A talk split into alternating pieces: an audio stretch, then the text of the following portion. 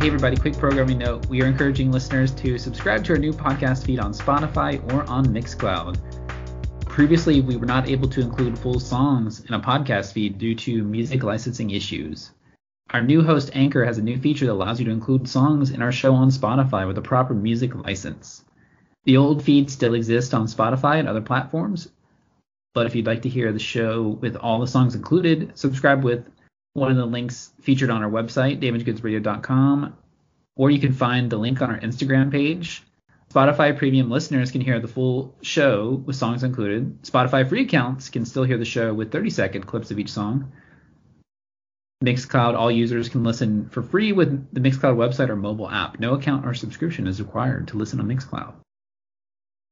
Hello, welcome to another episode of Damage Goods Radio. My name is Matt Dunn, sometimes known as DJ Rock Lobster, amongst many other names.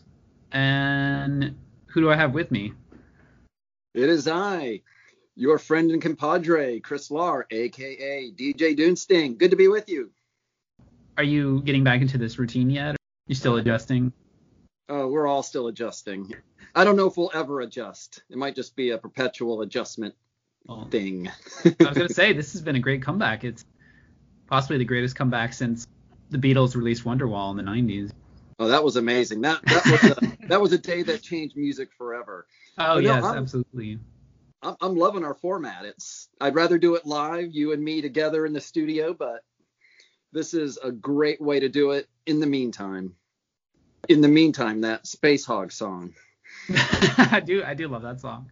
It's a classic. It was. So we've got an action pack. Well, we always have an action pack show. If, if this was an 80s movie, this would be like Steven Seagal kicking Sylvester Stallone when Arnold Schwarzenegger was firing a minigun at him and Bruce Willis. That's how much action that we have combined and put together in this show. I'm all for it. Get to the chopper. We're gonna start out right here. We've got a new Australian track of the week and it comes to you from Melbourne, Australia. It is a band called Sunfruits. They put out a song called Mushroom Kingdom uh, last year. I'm not sure if it's about Mario or not. That was the first thing that popped to my mind. Oh, they must be Mario fans. The B side is an ode to soy milk, so I love that. And we've got some other exciting stuff. We have a song about 2001 Space Odyssey. And we actually even have another Australian track from another Melbourne band. You ready to kick things off? We're going to be the Thunder Down Under. Yeah, let's do it. Here is Sunfruits with a track called Mushroom Kingdom. And you just heard a band called Tijuana Panthers out of Long Beach, California. That was a track called Creature. That was off of their 2010 album Max Baker. And I like that cool surfy vibe they've got going there. Oh, I love it good, happy, bouncy, positive vibe. Dug it. That's what we're all about here. Right. And before that, you heard a band out of England from 1990 that was the Headcoatees with a song called Davy Crockett, which was a single they put out on Sub Pop Records in 1990. Great stuff. 100% fun. Before that, you heard another classic. 12 years ago. Is that a considered classic now? What's the rule on that? If, if we play it, it's a classic. Ooh, all right. you heard Ty Segall with a track called Standing at the Station. A really cool track by him that came out on his Lemons album in 2009 that was on Goner Records. And to begin the set, you heard your Australian track of the week. That was a band called Sunfruits. And that was a song called Mushroom Kingdom. That is a co-release from Third Eye Stimuli Records and the cool label out of France called Six Tonnes de Chair. It's run by this great guy Lawrence. He's actually sent us a lot of music to play on the show. Oh yeah, very he cool. Has. He's a really cool guy, and he puts out a lot of great. And he actually put out a Greensboro band called Wahayas or Wayas. I think there's some debate on that, but anyway, he put out the Greensboro band Wayas. Put out one of their singles. He's cool dude. Puts out a lot of great music. Yeah, the Six Tonnes de Chair. They're on Bandcamp and all that good stuff. We'll post a link in the show notes. Show those artists some love, people. Absolutely. Is it time for food news yet? I think it is time. I got weird food news. I'm sure you got weird food news. I got a couple of articles here. This one was from yesterday in Food and Wine magazine. And this is a potential job opportunity to people out there. Planters is looking for a team of new peanutters to drive around in a giant peanut. In 1935, Planters designed and built a peanut car that was going to be driven by a quote lucky salesperson. Fast forward several decades, and now they have three giant nutmobiles. Yes, nutmobiles, 20 foot six long, GPS equipped, street legal peanuts that are driven all over the United States by a team of brand ambassadors called Peanutters. Well, now Planters is looking for you, responsible people that want to drive the Nutmobile from city to city and create peanut related content for Twitter and Instagram, and acting as a specialist and spokesperson for Mr. Peanuts, walking in the shoes of an American icon. God damn it, that makes me feel patriotic. The minimum qualifications for the job, though, they're not just going to give it to anybody. You have to have a bachelor's degree, a valid driver's license, and, most importantly, quote, the desire and ability to spend the year on the road, staying in hotels or short term corporate housing throughout the United States.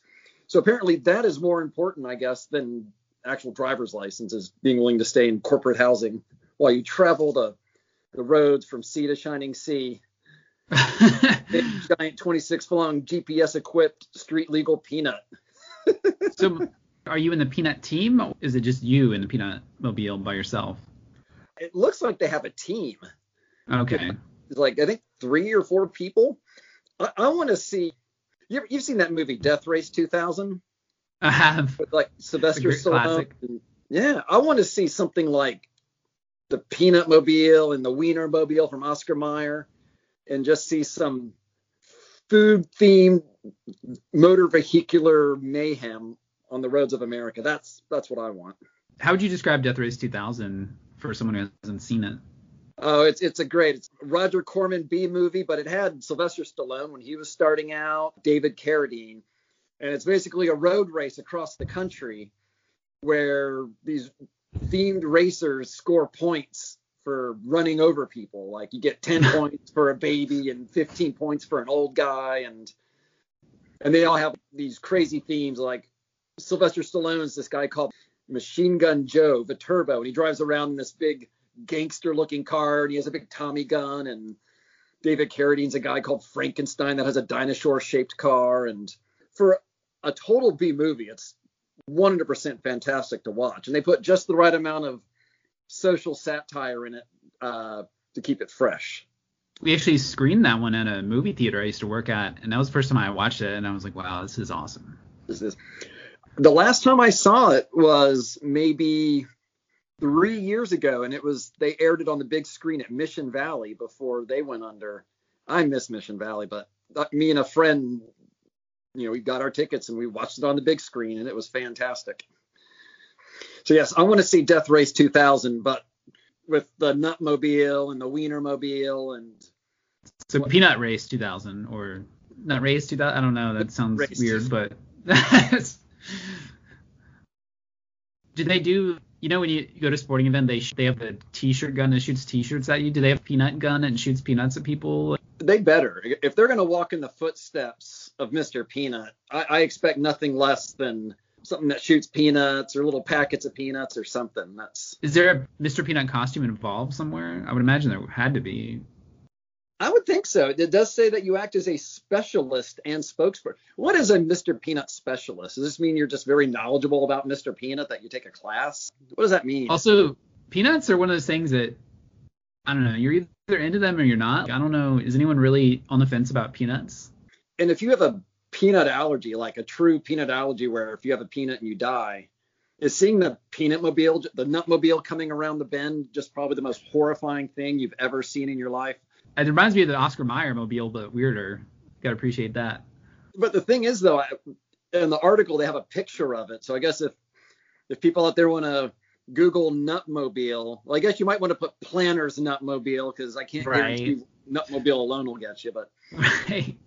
Planters Nutmobile. It's actually kind of looks cool. It's like a big giant peanut but with wheels. I, I know it doesn't sound cool the way I'm describing it, but it looks better than it sounds.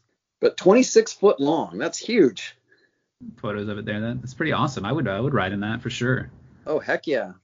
You have to have a bachelor's degree, but it doesn't specify what the degree has to be in. So I mean, you just have to have a bachelor's. Degree. Anything. Why right. a bachelor's degree.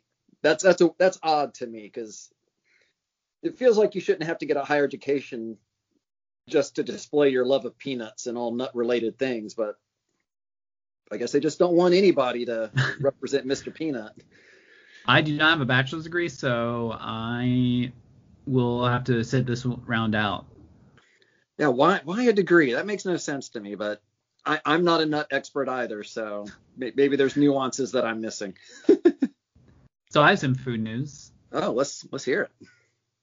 Stonyfield, the dairy company, they're offering a Valentine's Day package called Date with a Cow, which is a this is a 15 minute Zoom date with an actual cow. it's a real thing. Like I'm not like a I'm not saying, talking like a cartoon or a robot or something. Like they put up a I don't know if they put up a laptop or a camera next to this cow and you get to hang out with the cow for 15 minutes. That's utterly ridiculous. they call it a virtual cow hugging, and it's supposed to be stress relieving. It's for the Wolf's Neck organization, which supports up and coming organic dairy farmers. It's for fifty dollars. You get the 15 minute Zoom date with a cow, and you get festive treats like the Stonyfield strawberry yogurt, some chocolate, and your very own stuffed animal cow to cuddle with at home. Aw, that actually sounds very sweet. Are you thumbs up or thumbs down on date with a cow? Yeah, I, I would do thumbs up with a date date with a cow. I mean, it sounds like you get some good stuff. Cow probably doesn't mind. So, Right. Sure, why not? You know what? Life is short. I wonder if you really like the cow. Can you pay extra to stay on the call longer? Because it's only 15 minutes. It's really not enough time to get to know know someone. You get down to the It's like 14 speed dating. yeah, speed dating with a cow. you get down to the 14 minute mark is like, hey Cal. it's I feel like we have a connection here and I want to get to know you a little bit better. I don't want this to end. I see us going places. And milk it for all it's worth.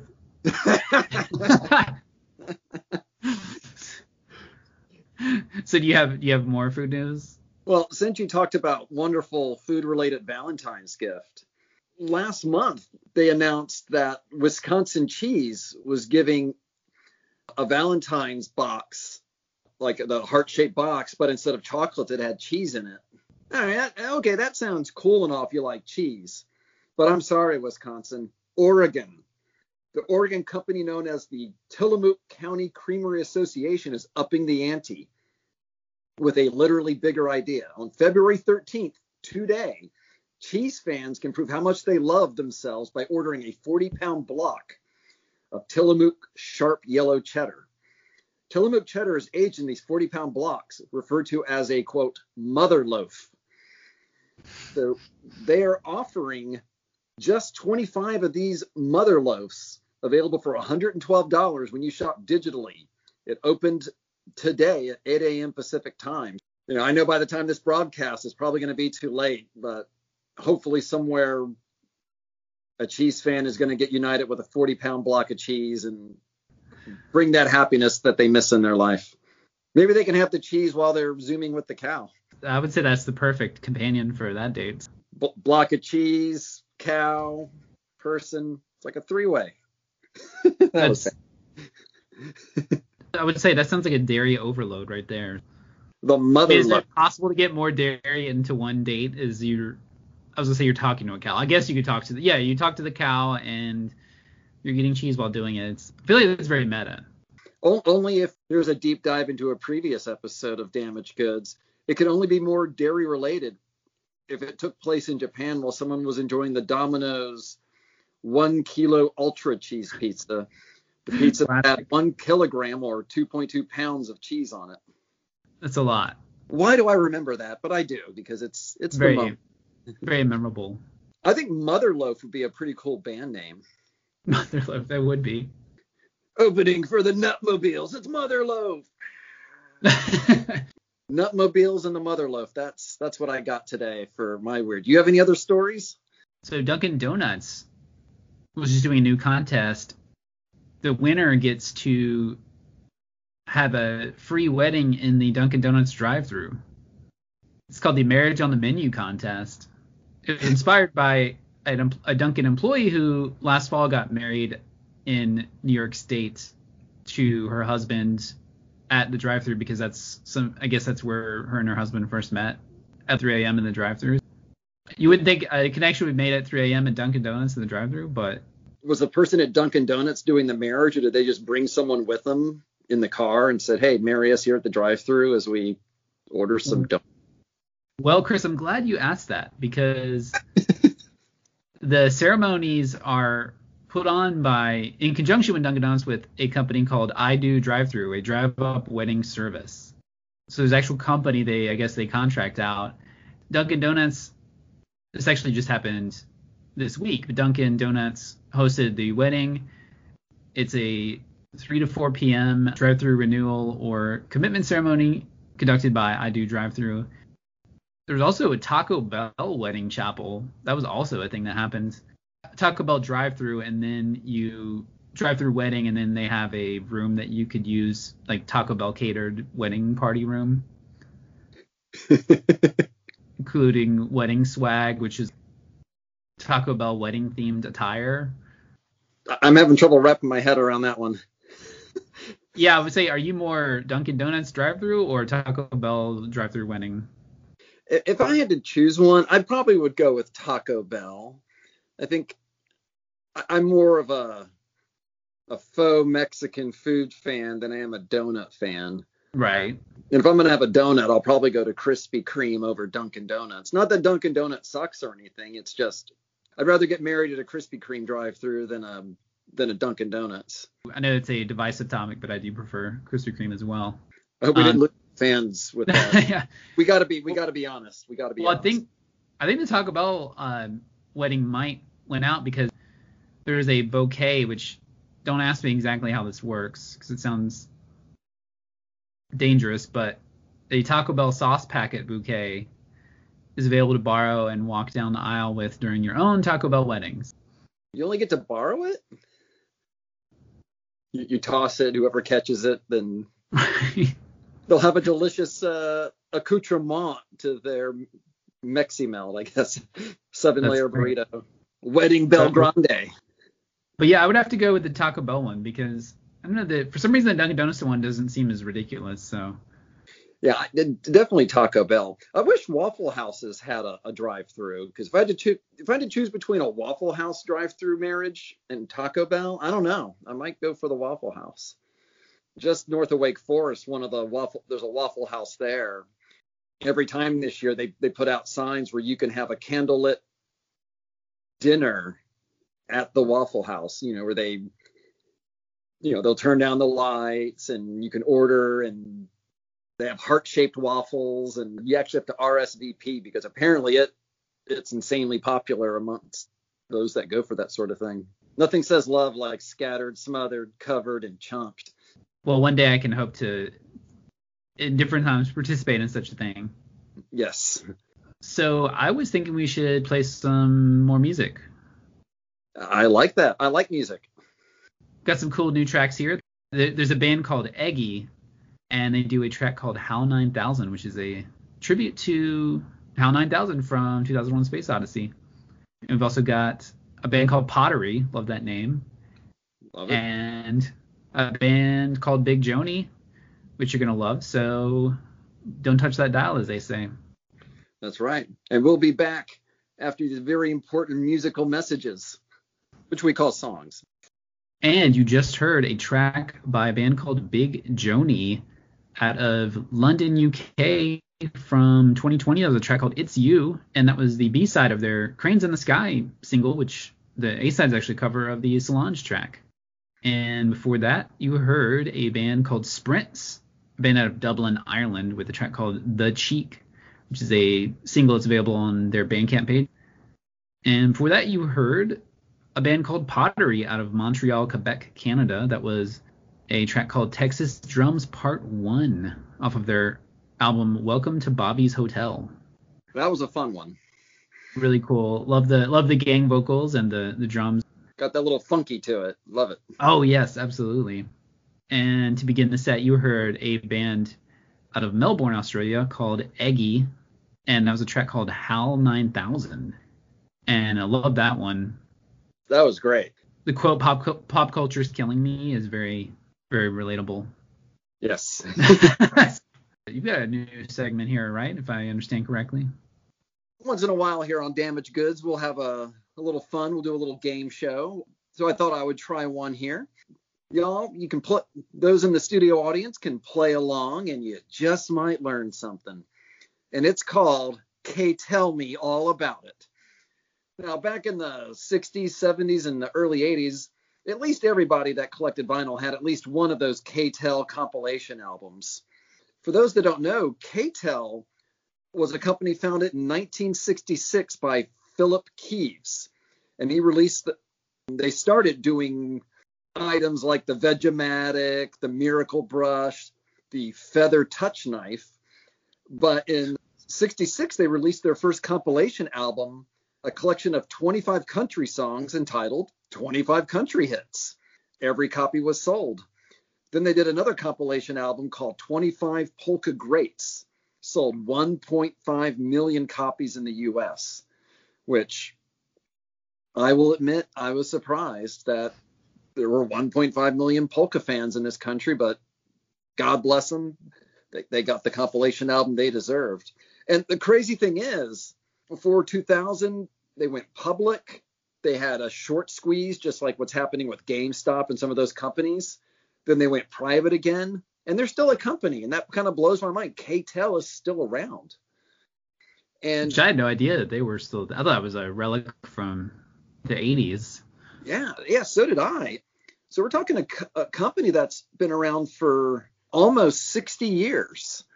It ended by saying the company now earns profits from its catalog of Billboard charting hits, original artists, such as uh, The Twist by Chubby Checker, What I Like About You by The Romantics, Tutti Frutti by Little Richard, Surfing Bird by The Trashmen. And they distribute more than 200,000 songs worldwide on digital platforms Amazon, Spotify, iTunes, and they license their song for commercials, movies, and TV shows. So they're making some good bank for. Apparently, they've always been making some good bank. The company has sold more than half a billion units worldwide that is not bad. So, K-Tel, I salute you. So here's the show. My name is DJ Dunsting, and our first contestant is Matt Dunn, host of Damaged Goods Radio. Here's how this show's going to work. I'm going to name a compilation album from K-Tel, and I'll give you the year. You get one point if you can tell me the genre of music it is. If you want to go for even more points, you can name an artist that's on the album for two. But if you want to go all the way for five whopping points, you got to name a song on the album. So you can play it safe or you can risk points. But if you get it wrong, you lose points. Let's just see how you do. An audience, if you're listening, you can play along. I'm going to go easy on you with the first one here. This album was released in 1978 with the title Disco Fire. So you can tell me the genre for a point for Disco Fire or you can name an artist for two or a song for for a big five. If I choose song, is it multiple choice or do I just have to know? Just to make a guess. You have to. You only get one pick per album. You can't say uh, I got the song wrong, so I'll just go with the genre. I'm gonna go with artist. All right. And I'm gonna say the Village People. The Village People. Oh, I am sorry. You have just lost two points. The Ooh. Village People are not on here. Oddly enough, KC and the Sunshine Band, Barry White, Donna Summer would have gotten you some points, but unfortunately, Village People were did not make the cut for Disco Fire. So let's go up a couple of years for the next album, Rock 80. These were the greatest hits of the 1980s. You can get a point if you can tell me what kind of music it was, the genre two points for an artist or five if you can go with a song. And and I will say in advance that this one probably has the most well-known bands in terms of everything that's on here. Ooh, I'm gonna say. uh, Do you know when this album came out? 1980. And the Okay. album title is Rock 80. I'm gonna say song title, Okay. and I'm gonna go with "Cold as Ice" by Foreigner. Ooh, that's a good guess, but nope. If you had said The Spirit of Radio by Rush or My Sharona by The Knack, you could have Ooh. gotten five points, or Heart of Glass by Blondie. But unfortunately, no foreigner on this one. Other artists include uh, Pat Benatar and Ian Hunter. So you're down 10 points, my friend, but you have a Damn. chance to make it up with this is the perfect genre and something we would probably play on this show from 1999. Nowcore, the punk rock evolution. Nowcore is that what it's called? It's called Nowcore with an exclamation point. What does that mean? What genre is now? Is that I thought Nowcore would be like the now that's what I call music albums. Uh, th- this one's my favorite album because it's called Nowcore, the punk rock evolution, 1999. Okay. And I'll give you a hint. If you name a punk rock band, you're probably going to get it wrong. Okay. All right. Well, with that in mind. I mean, Eric, I, I think this one's just a total cheat, but I'm going to give you a shot. Okay, so I'm gonna say artist, Okay. and I'm gonna go with Aha, because you said it's not punk, so probably something weird like Aha. No, uh-huh, that I'm afraid not. But if you had said Modest Mouse, Modest Mouse. you could have gotten two points. Yes, the song Convenient Parking by Modest Mouse. I mean, when you think of punk rock evolution, I know I think of bands like Modest Mouse or or The Promise Ring. Oh, it's in that vein. I was okay. Yes. I was thinking of like the new wave era. Well, if punk rock isn't your forte, nowcore music, how about this one from 1974? Heavy metal, 24 electrifying performances. So when you think of 1974 heavy metal, what bands come to mind? I'm gonna do song title. Okay, I'm gonna go with Born to Be Wild by Steppenwolf. Born to be Wild. That's actually a damn good guess, but no. But close would have been Outlaw by the Eagles, Rambling Man by the Allman Brothers Band, That's heavy metal. Bluebird okay. by Buffalo Springfield, because that's what I think of, or Smoke on the Water by Deep Purple. Those those are the heavy metal tracks of 1974. Right. This is not the fairest contest, but it's what That's we a got. tough tough one. You know, I would have thought, um, oh, because they always talk about how Steppenwolf. They always say they one of the inventors of heavy metal or whatever, and because they mention they use the term heavy metal in Born to Be Wild. Heavy metal thunder. Right. And so I always think of because I, I remember watching VH1 and they said that Steppenwolf invented heavy metal. I don't know. Maybe they did. I don't know. They even list T-Rex, the song "Bang a Gong." T uh, T-Rex is great, but I would not ever think of them as a metal band. The only band on here, I mean, those have Starship Trooper by Yes. I know. Now they do have one black. They do have a Black Sabbath song. They have Iron Man. Okay, So, right. Give them that. I'm 18 by Alice Cooper, maybe, but yeah, it's nothing else on here is to me says uh, Van Morrison, The Doors, Touch Me by The Doors is apparently Van Morrison's on there. What, that doesn't really seem appropriate, but that's just me. All right. So our next one here is from 1993, and it's called Psychedelic Mind Trip. What year is this from? This is from 1993. It's Okay. a compilation album of various artists. Psychedelic Mind Trip. I will say that if you were guessing songs from heavy metal, 25 electrical performances, you might be close to the mark on this one. Ooh. I'm gonna say artist, Okay. and I'm gonna say Vanilla Fudge. Vanilla Fudge. Oh, no. They do have Steppenwolf with Magic Carpet Ride, Strawberry Alarm Clock, Incense and Peppermints, or Tommy James and the Shondells, Crimson and Clover, all could have gotten you two points with Psychedelic Mind Trip. But no Vanilla Fudge, I'm afraid. Damn. Yeah, this is this is a tough contest. Yeah. but I know you're going to get this one. This one is up your alley. Okay. This one, I couldn't get the year on it. It wasn't given to me, but it's called Cool Ghouls Halloween Party Mix. It sounds like some mix I've made on on Spotify, so I like that already. I love the name. Cool Ghouls Halloween Party Mix.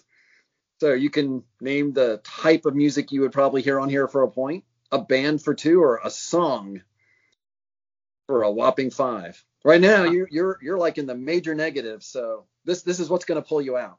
Yeah, um, I'm gonna have to wager it all in Final Jeopardy here. Song title: Go for it. Monster Mash by Bobby Boris Pickett. You got it. All right, finally, finally. You you finally scored one. Yes. Also uh, included would be uh, Bat, uh, Purple People Eater by Sheb Wooley, Boogeyman Nights by the Eichmann, Love Potion Number Nine by the Clovers, and even The Witch Queen of New Orleans by Redbone. Any of those. So yeah, you got five points at the end of this all. All right. Does this give you a hankering for wanting to run out and get some K-Tel compilation albums? I wish. I think back in the 70s, early 80s, there was a actually a punk new wave band called the K-Tells, which I wonder if they called themselves that, hoping people would kind of buy their albums by accident. At one point last year, Record Crate got in a big collection of K-Tel albums. They probably still have some. I They all have one. kind of fun. The covers are kind of fun, if I remember correctly, right? oh, the covers are great. I bought one called High Energy. It had like Devo and Blondie. But yeah, I, I dug it. I play it once in a while. They're like mixtapes on vinyl. But I Um, really want to buy this. I- still think the funniest one is Modest Mouse on Nowcore, the punk rock evolution. That just that one b- just blows my mind. yeah, that would have been the last band I would have guessed there. So, damn. or the or the Doors being heavy metal, or electrifying at that matter. Which wasn't it Touch Me, which is not even one of their heavier songs, I would say. Yeah, it's it's, Yeah, it has like a symphony on it. It's like a very it's like almost Vegasy. Yeah, right. It does seem like something Elvis would have done in his later years almost. or Starship Troopers by Yes, or Outlaw by the Eagles. That it's just Right. not heavy metal. Right. At least it's got Black Black Sabbath is what is basically carrying the the heavy metal banner for this album. Black Sabbath, one of my favorite bands. Love them. Yep. Are you, are you more of an Ozzy fan or Ronnie James Dio? you had to bring up a controversial topic. I know, but that's we got to we got to cover these topics. That's that's what we can't shy So- away from. When I first got into Sabbath when I was a teen, I thought, okay, it's Ozzy or nothing. I don't want to hear anything. No, you got to listen to the Heaven and Hell album. And I listened to it, and I love the Heaven and Hell album. I think it's amazing. I'm not saying that one is necessarily better than the other, but I think they're both great. I mean, I only think Ozzy probably wins overall, but the Heaven and Hell album is just really good. It's like a good come. To me, it's like a comeback album they did. 'cause the last couple albums with Ozzy, I wasn't as into, but Heaven and Hell might be my favorite, which again is a controversial take, but Actually, I am with you 100%. I have a few of their albums, but my favorite has always been Heaven and Hell. I love that album. oh, I didn't realize. Yeah, it's an amazing album.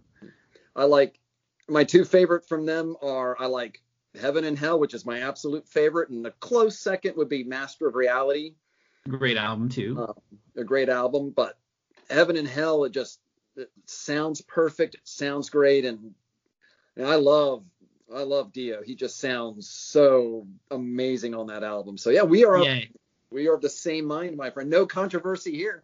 I heard the. I think it's the opening track is Neon Nights. I heard it. I was like, oh my god, this is awesome. Oh, it's great. I'm sure if K-Tel put Black Sabbath on it, that you probably hear them on like Kooky Country, you know, and they put Black Sabbath on it or something. Oh yeah. Mhm. So there we go. That was K Tell Me All About It. Probably the first and the last episode, but I hope you all enjoyed it. You did not win any prizes, Yeah. except my well, undying love and admiration. You'll always have that. Speaking of heaven and hell, it's time for the hell part. You brought in some music, right? Hell yeah. What are we gonna play? So the first one is from a fantastic band from Minneapolis known as Uranium Club, and it is their excellent, excellent song, That Clown's Got a Gun. And we are back with Damaged Goods Radio.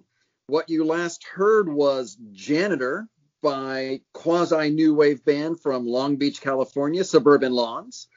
This was off their self titled 1981 album released by IRS Records. There's one story about the lyrics of Janitor, and it says that there was a real life conversation between Sue Tissue and her friend Brian Smith. And according to the latter, it says they were conversing in a loud room when they first met. Quote, she asked me what I did for a living. I said, I'm a janitor. And she thought I said, Oh, my genitals. Frankie Ennui overheard this and then he wrote the song. And if that's true, I absolutely love that. I'm a janitor. Oh, my genitals. You know, just. Have you seen the clip they played on Saturday Night Live? Have you seen that? Yeah, that was that was wild. Cool. When I was a younger teen, I didn't like them, but I think that was because I was also a stupid teen and I didn't get it. But when I got older, I really learned to appreciate. I think it's called being a square, right? I think that's, that's the correct right. term. I was a total square when I was. Uh, you were more Huey Lewis than Suburban Lawn, maybe. I was probably more police. so I'm okay, still, well that, there you go. I, I'm still a I'm still a square. I never grow out of it. But I think I'm if Sting is more of a rectangle than a square. You know, he's a little bit different than. But, but you know, as Huey Lewis said, it's hip to be square. But you know, I, I, will say though, I also like Huey Lewis. I think they're one of the most musically underappreciated bands in terms of just their their talent. They're great. But they're no suburban lawns. Definitely not.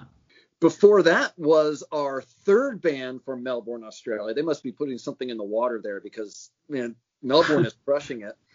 That was the song Out of Melbourne by Disco Junk from their 2019 album Younger, Louder, and Snottier.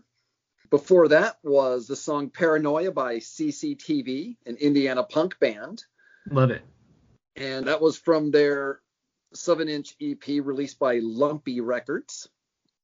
And then we began with one of our favorite bands from Minneapolis, Uranium Club, with That Clown's Got a Gun from their album All of Them Naturals, released by Static Shock out of London, UK.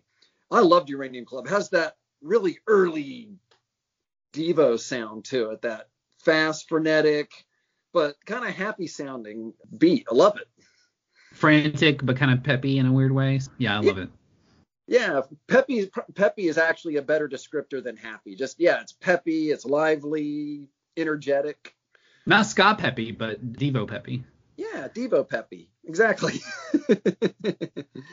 we're gonna put on our, our skinny ties, or we're gonna get weird and artsy, not not as much pork pie hat. We're we're gonna have skinny ties and giant shoulder pads and wingtips.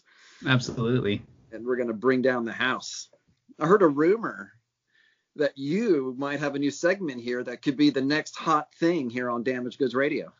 That's right. We have a new segment called This Week in eBay. Goddamn that. so this week in eBay, we find weird, relatable stuff on eBay. I really wanted to start off pulling from the music world because there's a lot of weird music merchandise it's not the weirdest thing, but I thought it was interesting. In 1997, a Motley Crue brand of soda came out. It's called Motley Brew. It came out for their 1997 album Generation Swine. That one I don't think quite hit the mark. It was a soda? Right. Vince Neil, the singer, had quit the band at this point, and they hired some other guy to sing. And I think they were kind of trying to jump on the grunge bandwagon, but it was 1997, so a little too late for that. Too little, too late. I actually remember this one from because they had it at the Sam Goodies in Crabtree Mall in Raleigh, North Carolina. I remember seeing it and being like, "What the hell?" At the time, I think there's a few different flavors, but the flavor doesn't really matter. The concept is that it's it changes your pee and poop to different colors.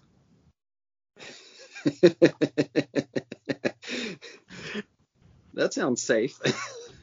so it's designed to give you polychromatic pee and poo. That's I, I want to be the. I'm a little speechless here because I want to I want to be there in the board meeting when they're pitching to Motley Crue. Like, okay, we're gonna get you back on top of the music world. Here's what we're gonna do: Motley Brew, two words, colored pee. How does that work? Why? Uh...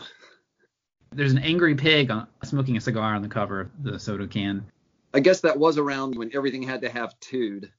I think that there were some reports that it had turned people's poop blue and their urine possibly green or violet colored. Oh, so it it wasn't intentional. It was intentional. It actually mentioned something about that, I believe, on the bottle, which is why I remember it because I remember picking it up and being like, Motley Crue soda. Who's the audience for this? And then I guess there was some conflicting reports on what it did to people's bodies, but it had some blue number one dye and it had some effect. Who wants to do that to themselves? right. Well, if, if I'm getting a food product, it's not going to be a Motley Crue food product. That's for damn sure. Because you know about them. I do know that Iron Maiden had a beer called Trooper now that I would trust because it's Iron Maiden. Yeah. Apparently, I've had some friends that have tried it and they said it's actually really pretty good.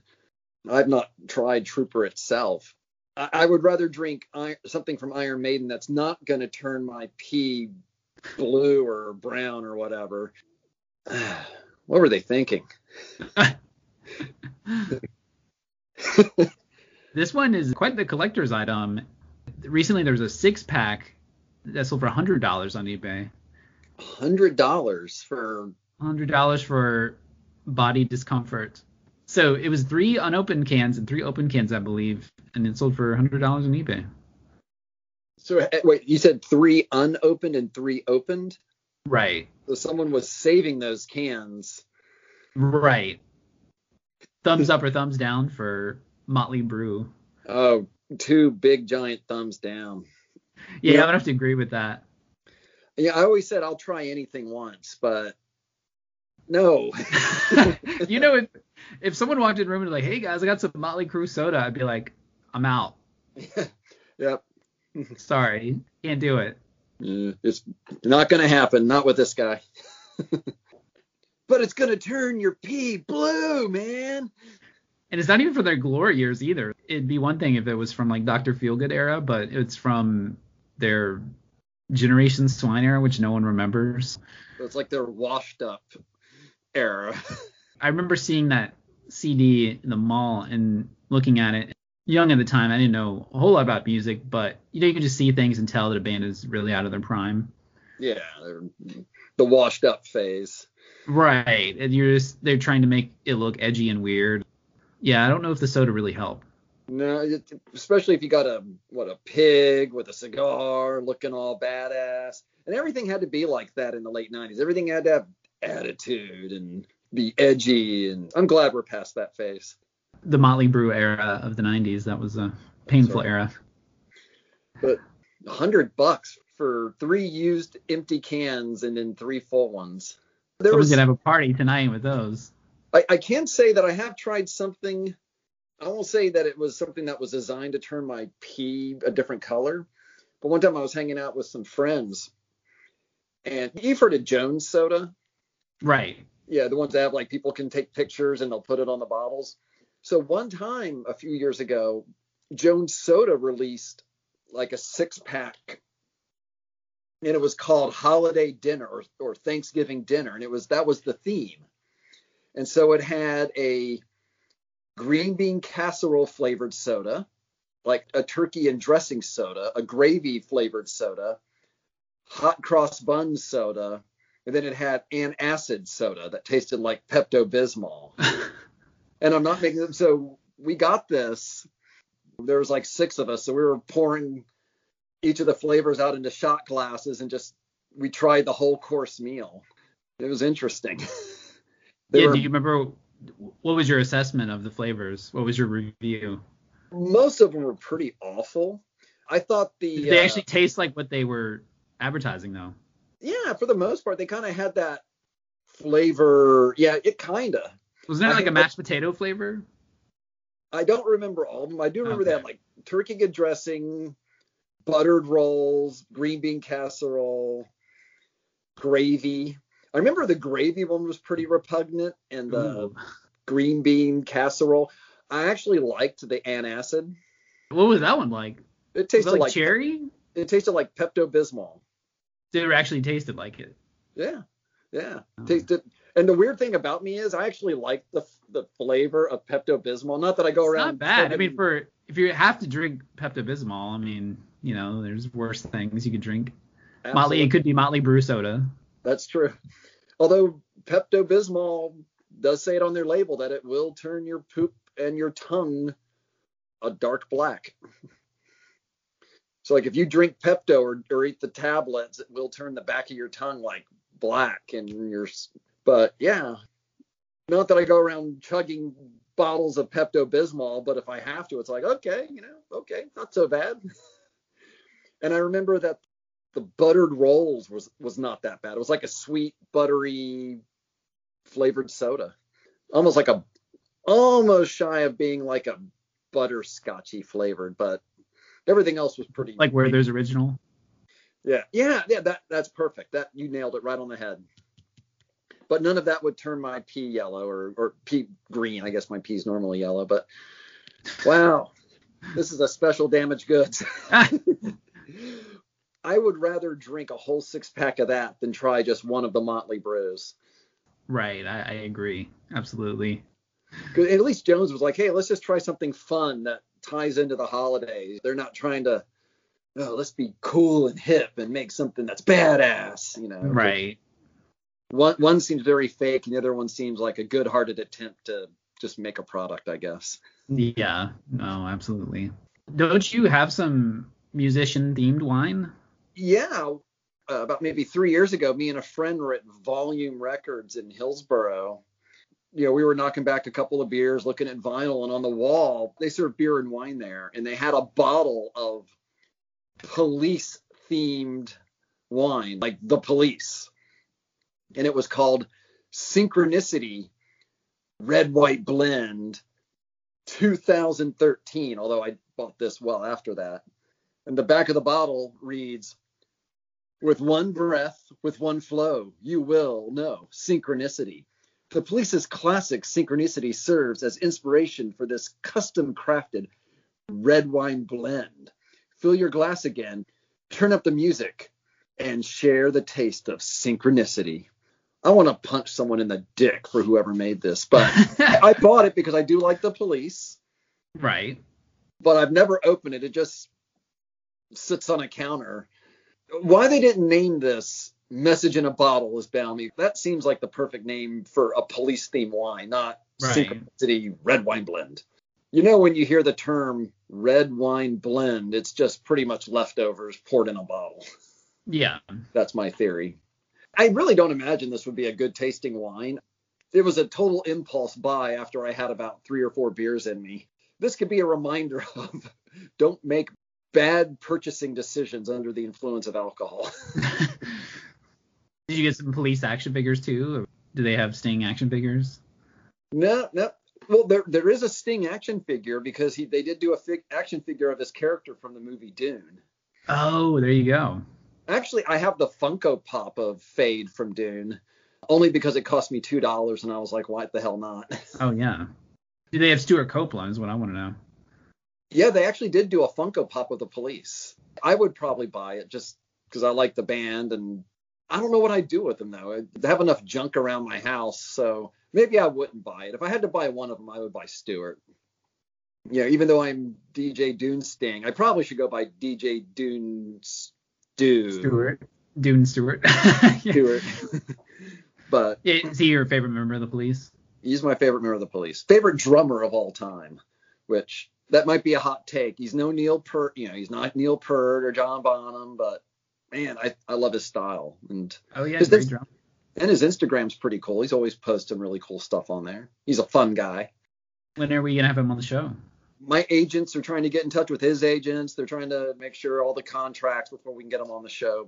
You know, hopefully we can get Stewart on there. It's Stu to his close friends. Stewart, if you're listening, hit us up. We'll make it happen. Yes, we would love to have you on the show.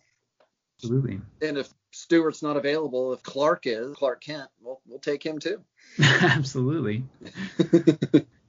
the police red wine blend. I wonder what other bands ended up having themed wine.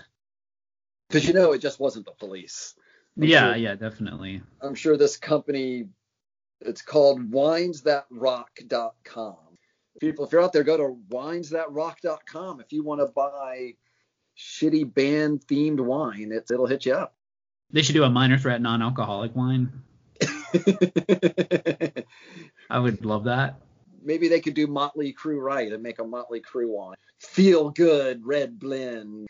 If they were going to do a cheesy wine named after a band, I would go with U2. They could call it like under a blood red blend or something like that. Sunday Bloody Mary Sunday.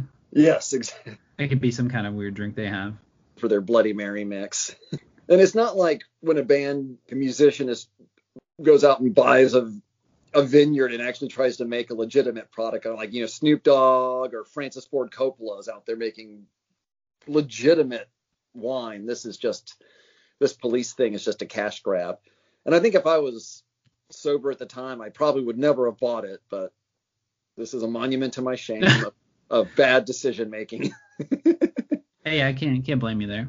We all make mistakes. We're human. Well, I found some other weird. There was a couple of weird products I found. There was Dwight Yoakam, the country singer. He has his own line of frozen foods. Did you know that? I did not know that. And he has Dwight Yoakam's Chicken Lickens chicken fries is one of the items, one of the popular ones. There's also Dwight Yoakam's macaroni mouth poppers. That's a thing. There's also a popular line called Rap Snacks. Have you heard of Rap Snacks? I've heard of Rap Snacks, yes. So they had Cardi B's honey drip butter popcorn, which actually sounds pretty good. And then that does sound good. And Notorious B.I.G. cookout barbecue sauce chips. Ooh.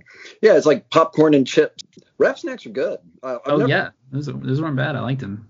But I think I'd rather have Rap snacks than the Dwight Yoakam's macaroni poppers.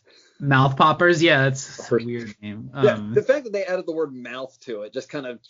you don't need to put that into food like, like it's not a milkshake, it's a mouth shake. No, that's not. And really, it's it's a mouth pop. Okay, so where else are you gonna pop it? Right. yeah, no. we want you to make sure that you know that this is going in your mouth. Don't put those poppers anywhere else. You godless, sinful deviant, you. But personally, heck, if you want to put Dwight Yoakam's macaroni poppers in any other orifice, and that gives you pleasure, then man, do what makes you happy. Follow your bliss. Amen. To our audience listening out there, I will not judge you. That's all I'll say. now, if you drink some Motley Brew, yeah, I might judge you then, but yeah, it won't be, it won't be harsh. A little less respect. That's all. We're getting closer to the worst part of the show. Oh, this part always makes me sad. The end of the show. We have a couple more tracks for you here. This is a band called Gang of Four. Ooh. Very well known post punk band from Leeds, UK. Influence artists such as Michael Stipe, Flea, even Kurt Cobain. Even me. Yes. Uh, apparently, this song is was released on a single on October 13th, 1978 through their independent label Fast Product. I like great. That. I love that name. Yes, that. great. Sounds like an 80s action film, doesn't it? Steven Seagal, oh, Arnold Schwarzenegger in Fast Product. You must sell this product in under a minute or else the store will explode. There's a warehouse and it's really like a front for some evil drug dealer. or it's like You've seen the movie Speed, you know, with Keanu Reeves. Oh yeah. Be like, hey man, you better ship these things out of the warehouse one product per second, or else it's going to explode. You better get it out there. It's going to be a fast product. what would this song be called? Damaged Goods. Ah, I love that name. That's a great name. It is. Anything that uses damaged goods in its title, you know it's going to be good. We also have a band called Viagra Boys, a band from Stockholm, Sweden. They do a duet with Amy Taylor of the band Amyl and the Sniffers, another Melbourne band. And been on the show before. And they do a cover of the John Prine country classic In Spite of Ourselves. And it's off of the Viagra Boys' new album Welfare Jazz. I love that name. I feel like I want this to be a new genre. When I first heard about it, I was like, that sounds weird, but it's like post punk country.